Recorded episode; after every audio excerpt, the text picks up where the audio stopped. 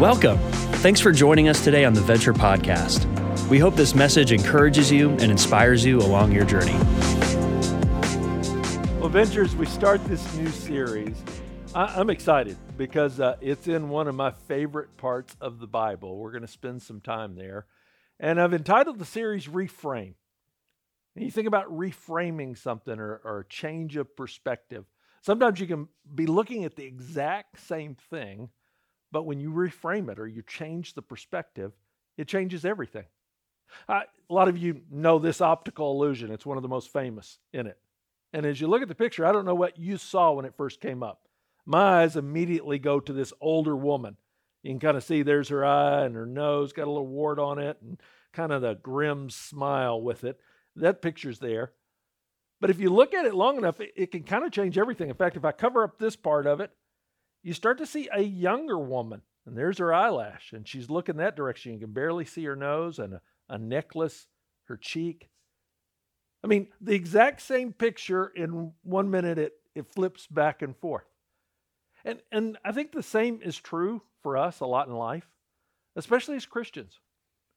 We're looking out at the world, and we're seeing the same circumstances. But there's a better way of looking at it. Honestly, if you look in Scripture, there's a better way of viewing life.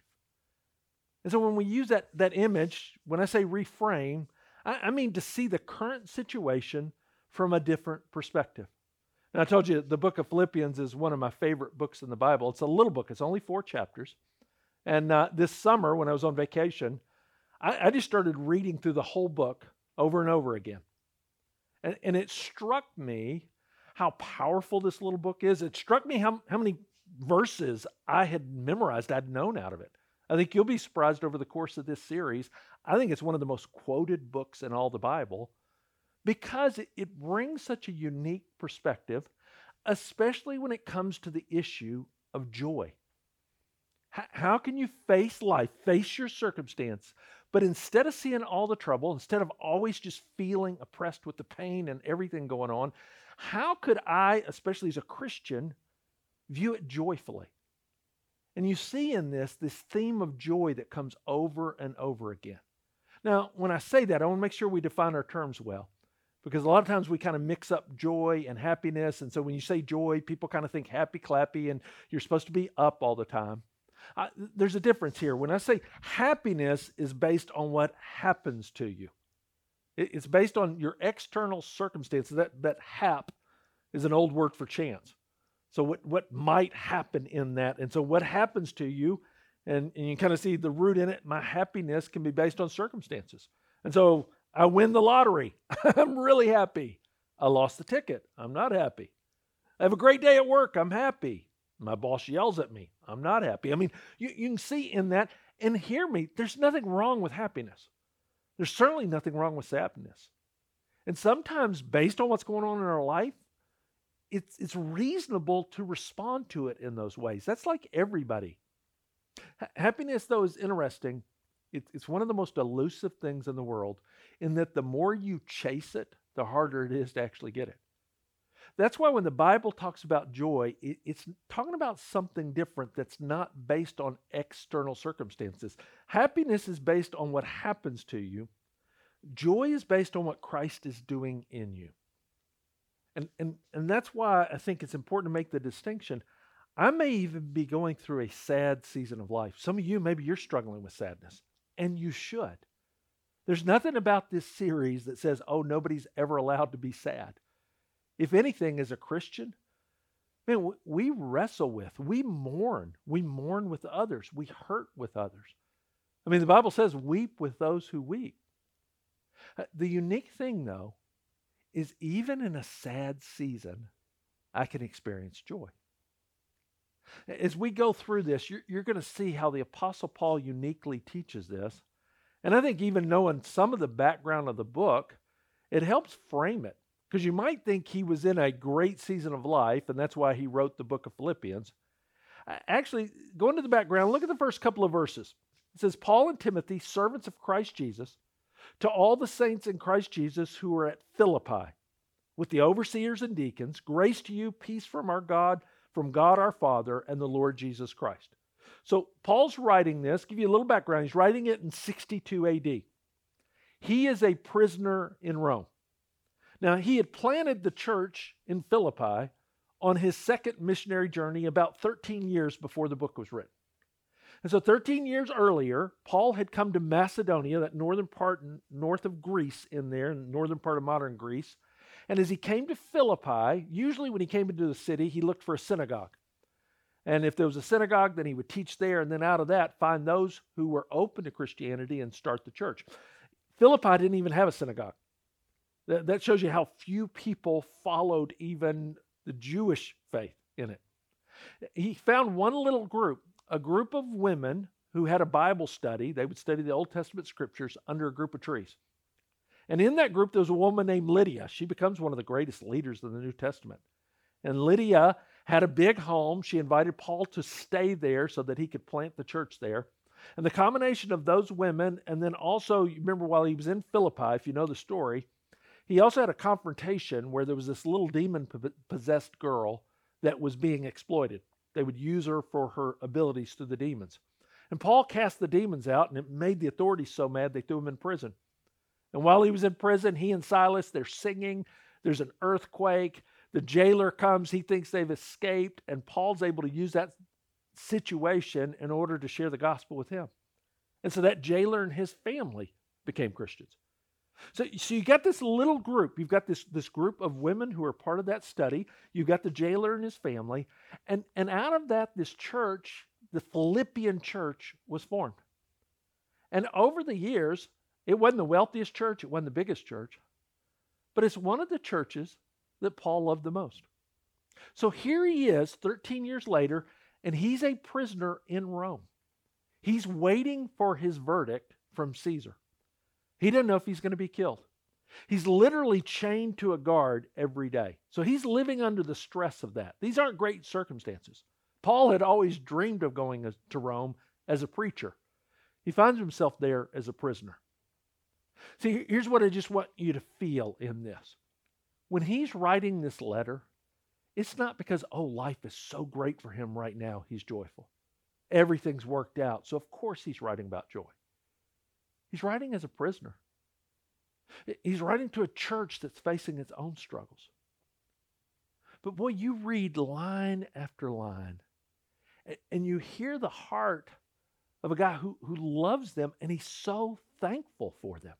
In fact, read with me as he continues on. He says, "I thank my God in all my remembrance of you, always in every prayer of mine, for you are all making my prayer with joy, because of your partnership in the gospel from the first day until now."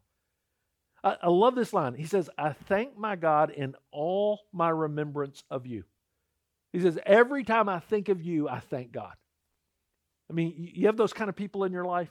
Now, there's some people in our life, they make us thank God maybe for the wrong reason. Sometimes I'll interact with somebody and I'll say to myself, well, thank God I don't have to deal with them every day. Or, sometimes I'll meet somebody and go, oh, thank God I am not married to her. She's a piece of work. And maybe I shouldn't admit that out loud, but I will. I'll go home, give Lee a kiss, and she'll say, what's that for? And I go, just thanking God. Thanking God with it. Now, you have those thoughts too. Maybe you have those people in it. These aren't those kind of people. He's not thanking God because he doesn't have to deal with them. He's thanking God because of who they are. In fact, he continues on. Look how much he loves them. He says, it is right for me to feel this way about you all, because I hold you in my heart, for you are all partakers with me of grace, both in my imprisonment and in my defense and the confirmation of the gospel. For God is my witness, how I yearn for you all with the affection of Christ Jesus. I mean, literally, he says, I have so much affection for you. And so when you look at this group, here's what he's saying with it. They're the kind of people that always make you thank God for them.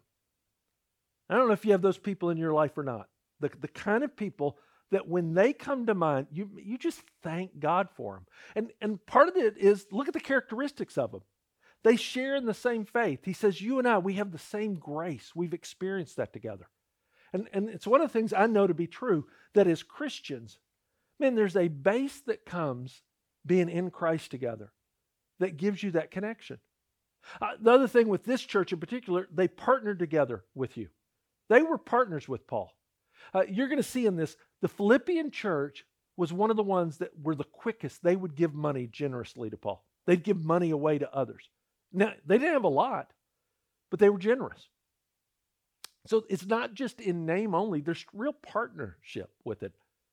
The third thing that you see about this church, they stick up for you in the hard times. Paul says, you're one of the few that, man, in my imprisonment, you still stood up for me. You spoke up for me. See, this is a period in Paul's life. He wasn't always popular. A lot of people didn't like it because he spoke so forthrightly. He spoke so straight and true. And so some of the churches turned on him. And Philippi was one of those churches that here in the hard times, they're with him.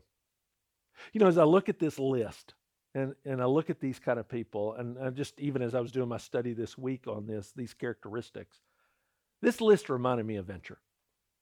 And it reminded me of the people of Venture. It reminded me how thankful I am for you guys and thankful for this church.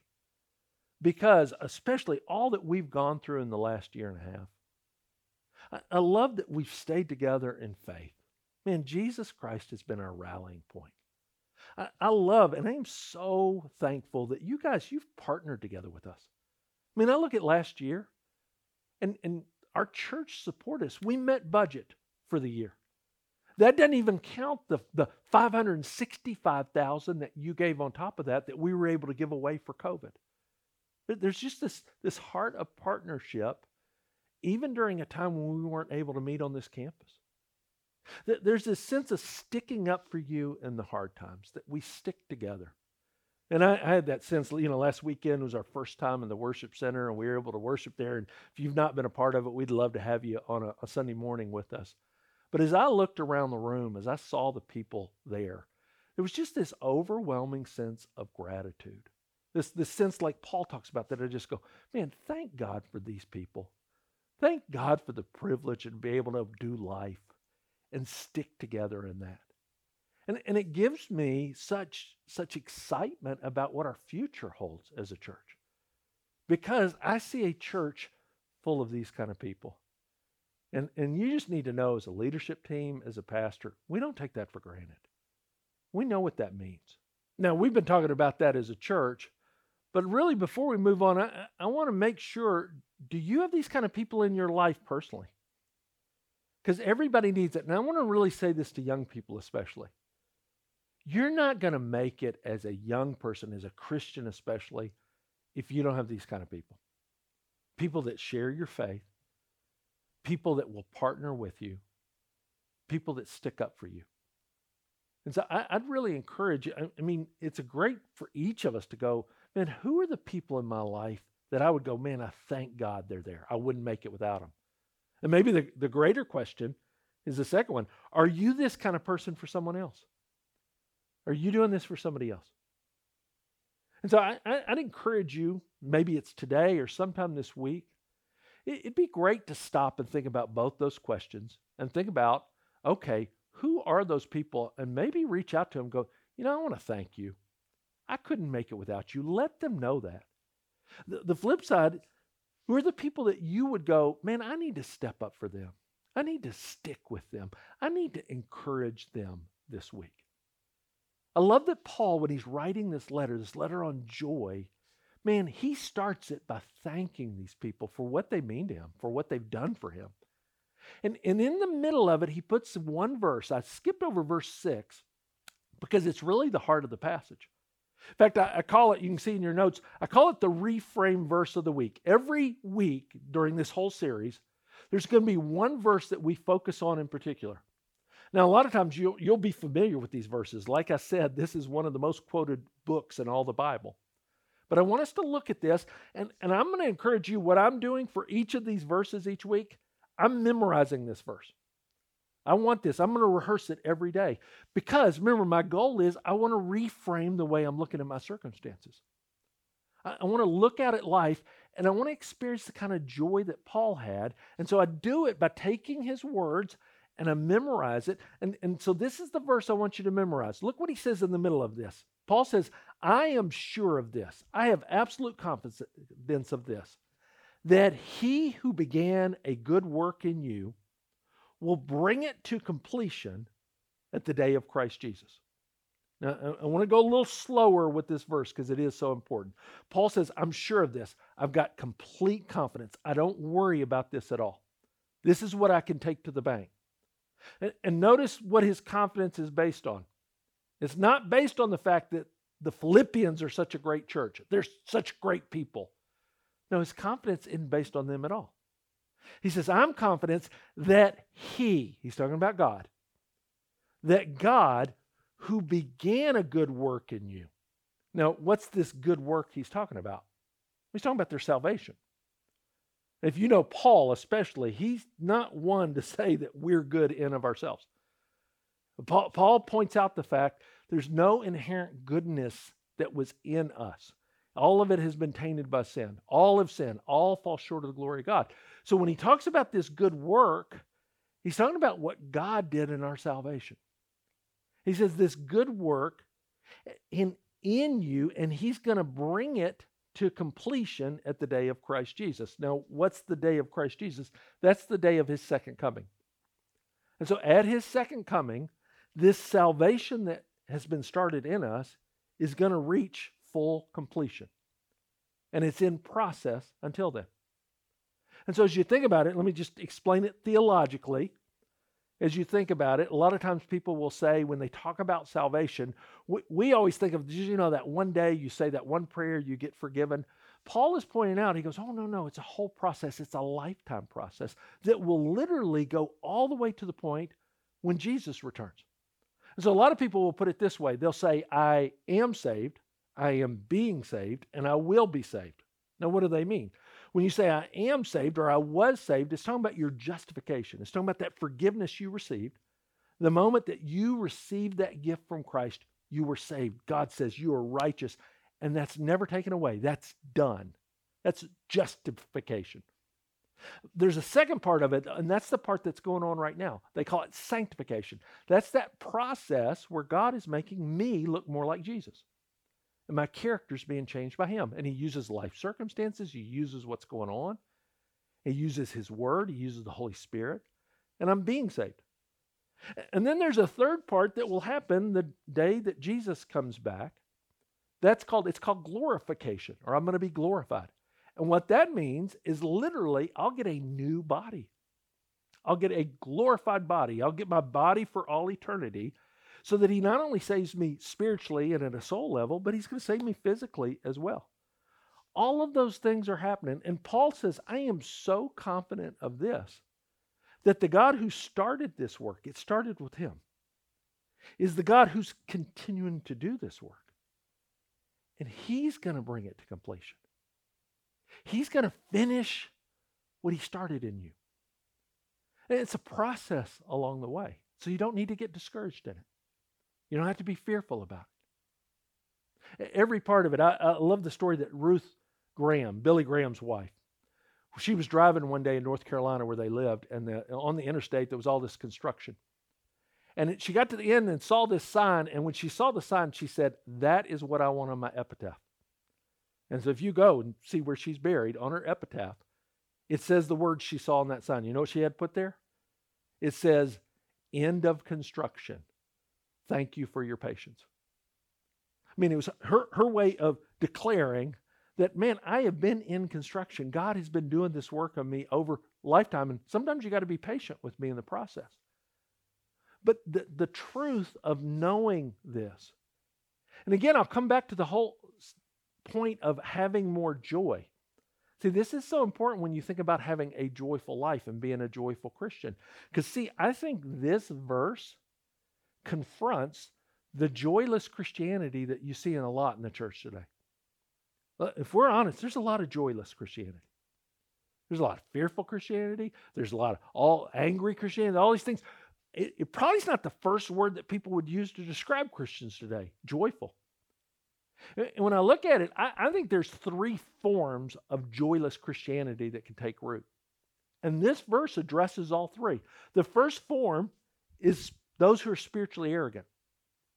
When you get spiritually arrogant, when you think you've arrived, and it's easy to get there because those who've maybe been around the church a long time, or we know a lot of the Bible, or we have all the right answers for everything. And the reality, when you get spiritually arrogant, man, you're some of the most joyless Christians in the world.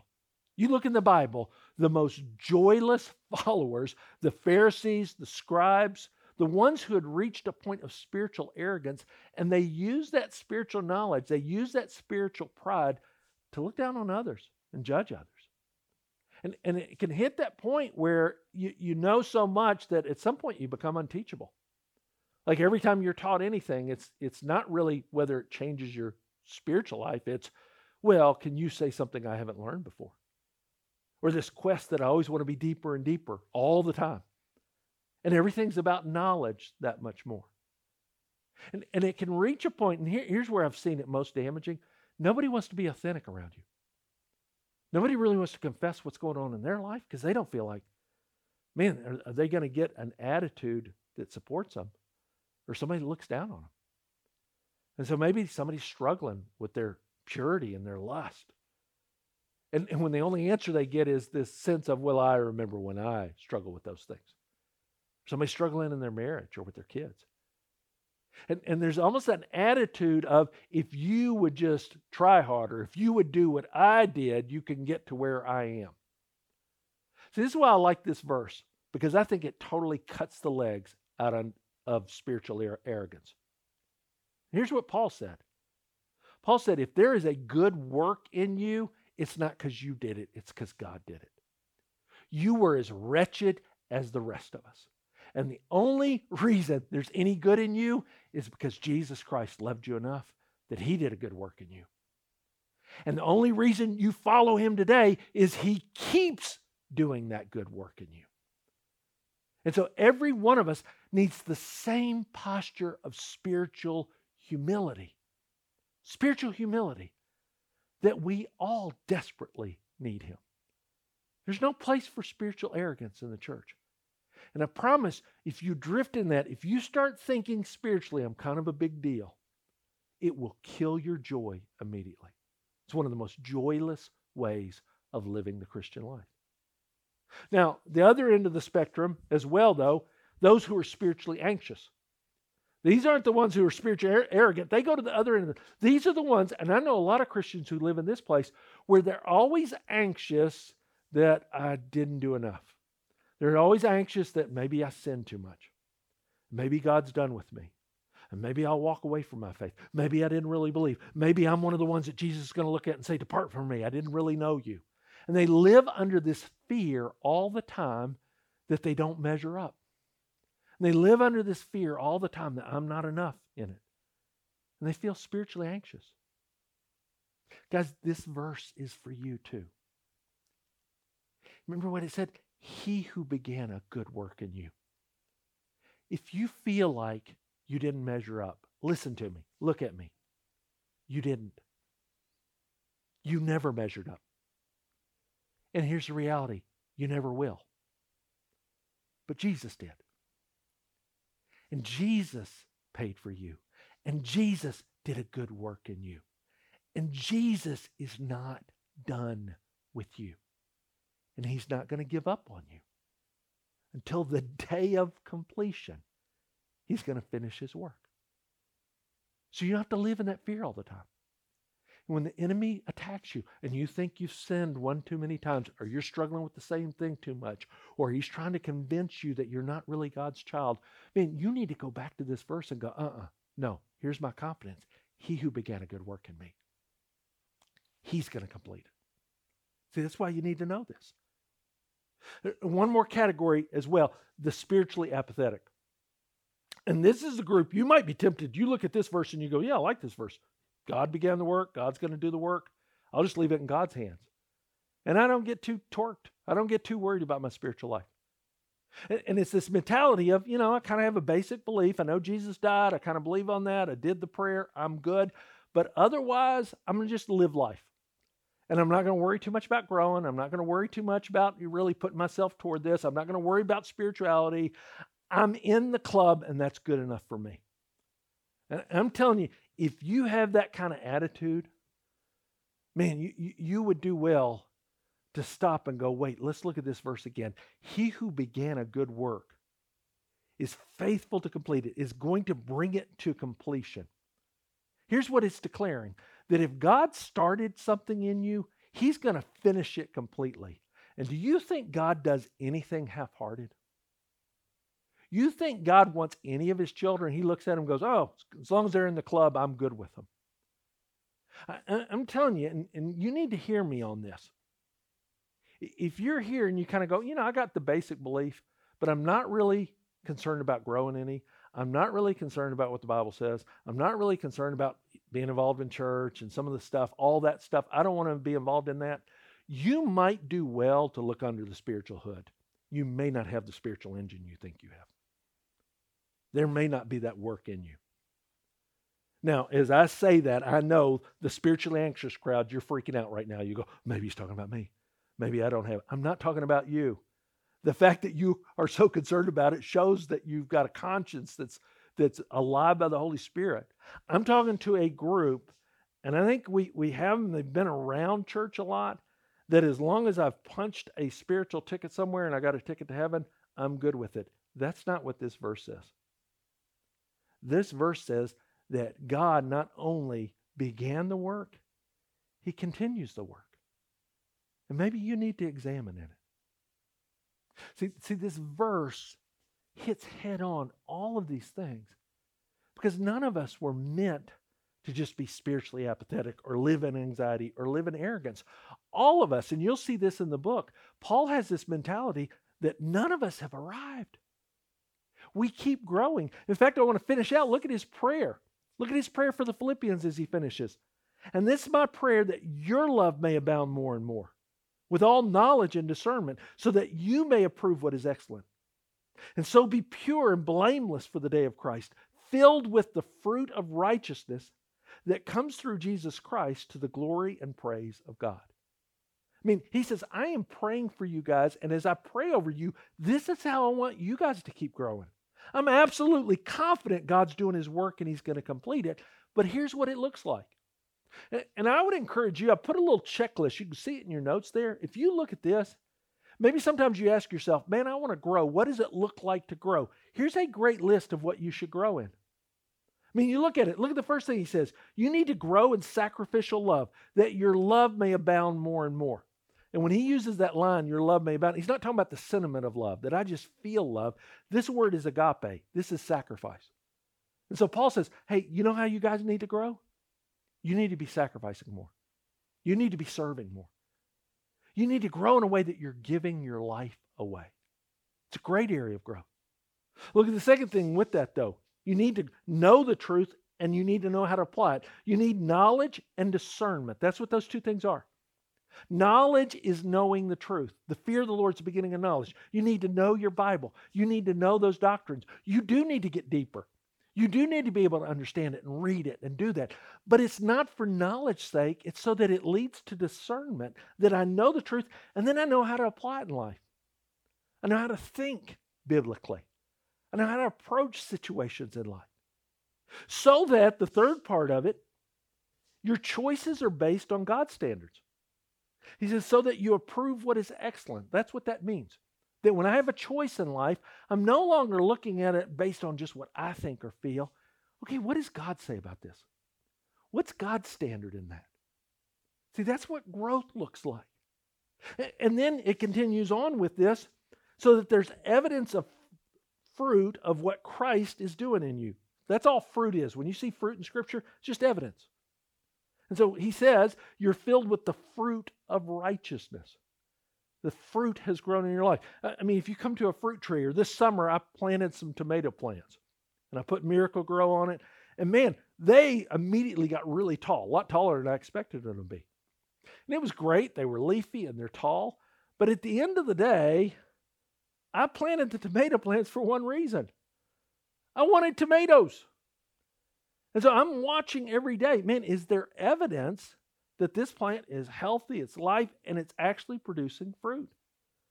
And so Paul says that, hey, this is what growth looks like in your life, that you were designed as a Christian to produce fruit. I mean, the fruit of the Spirit, love, joy, peace, patience, kindness, goodness, gentleness, self-control, the fruit of good works. Paul says, I want to see you grow in that. The final part of it is to the glory of God and praise of God, so that you're bringing greater glory to God. Now, again, I told you that's a great checklist for growth. And I'd encourage you, you can look through that and go, man, God, I want to grow in these ways. But hear me on this, because this is a really important point. When Paul prays this for them, this isn't a list. This isn't a prayer of correction. He's not praying it because there's something wrong with them. It's a prayer of affection. He's praying it because he loves them so much. And so much is right about them. He says, yeah, I am so confident with you guys.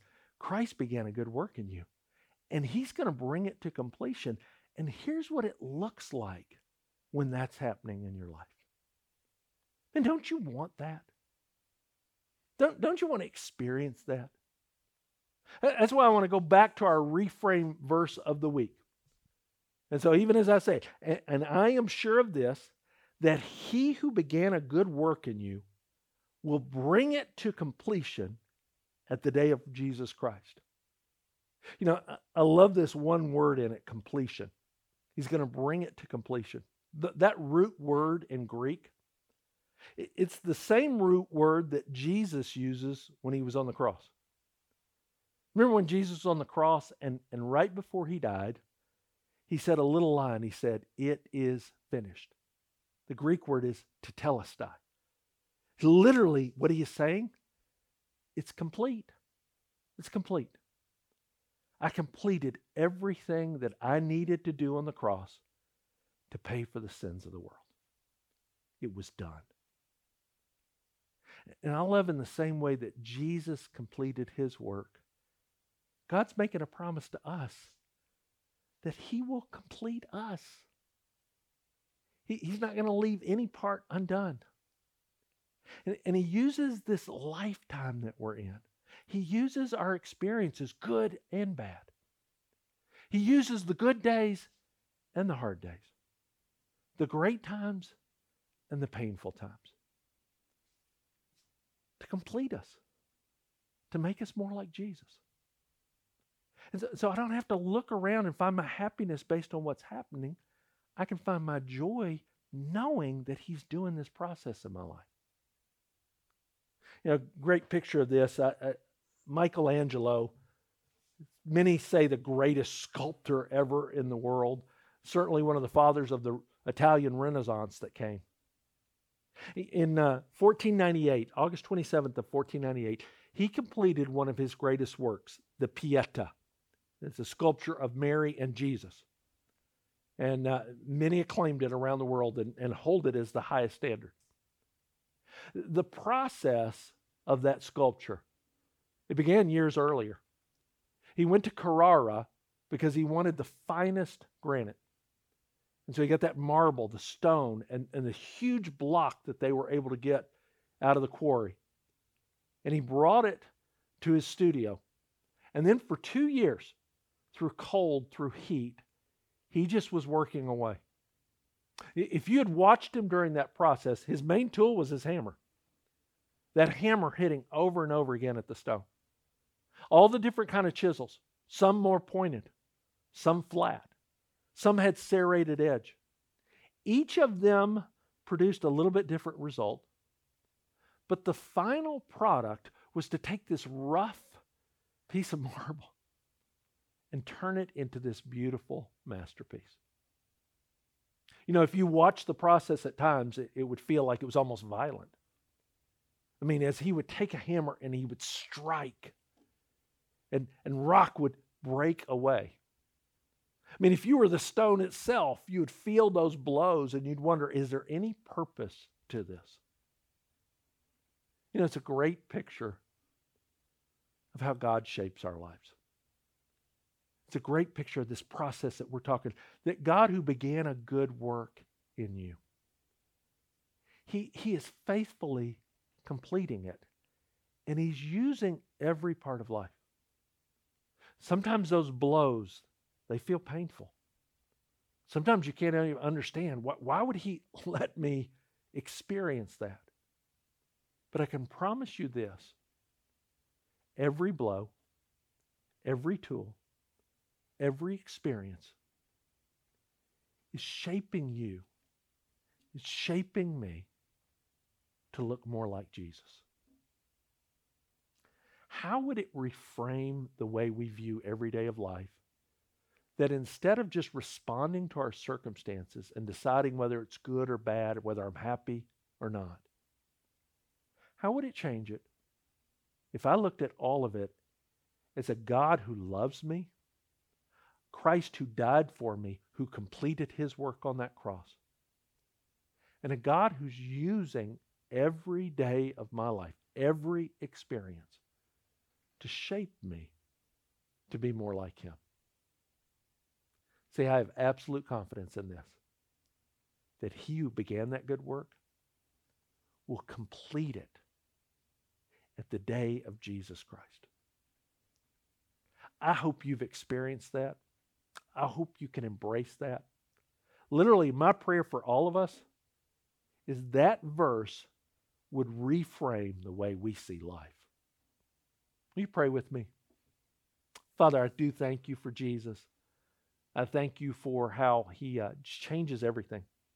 That because he was willing to die on a cross and stay there and experience it all until the point that he could cry out, "It is finished," that I can have confidence that he is doing his good work in me, that I will be finished to look like him. Lord, I pray for each of us as we go through this series. I pray these verses would not just be something that we remember, but they really would change the way I see life, the way we see life, that our perspective could be marked by joy, not based on what's going on in the world, but based on what Christ is doing in our lives. And we pray this in his name. Amen. We hope today's message encouraged you in your journey of faith. To keep up with the latest messages and what's happening, make sure to subscribe to this podcast and visit venture.cc.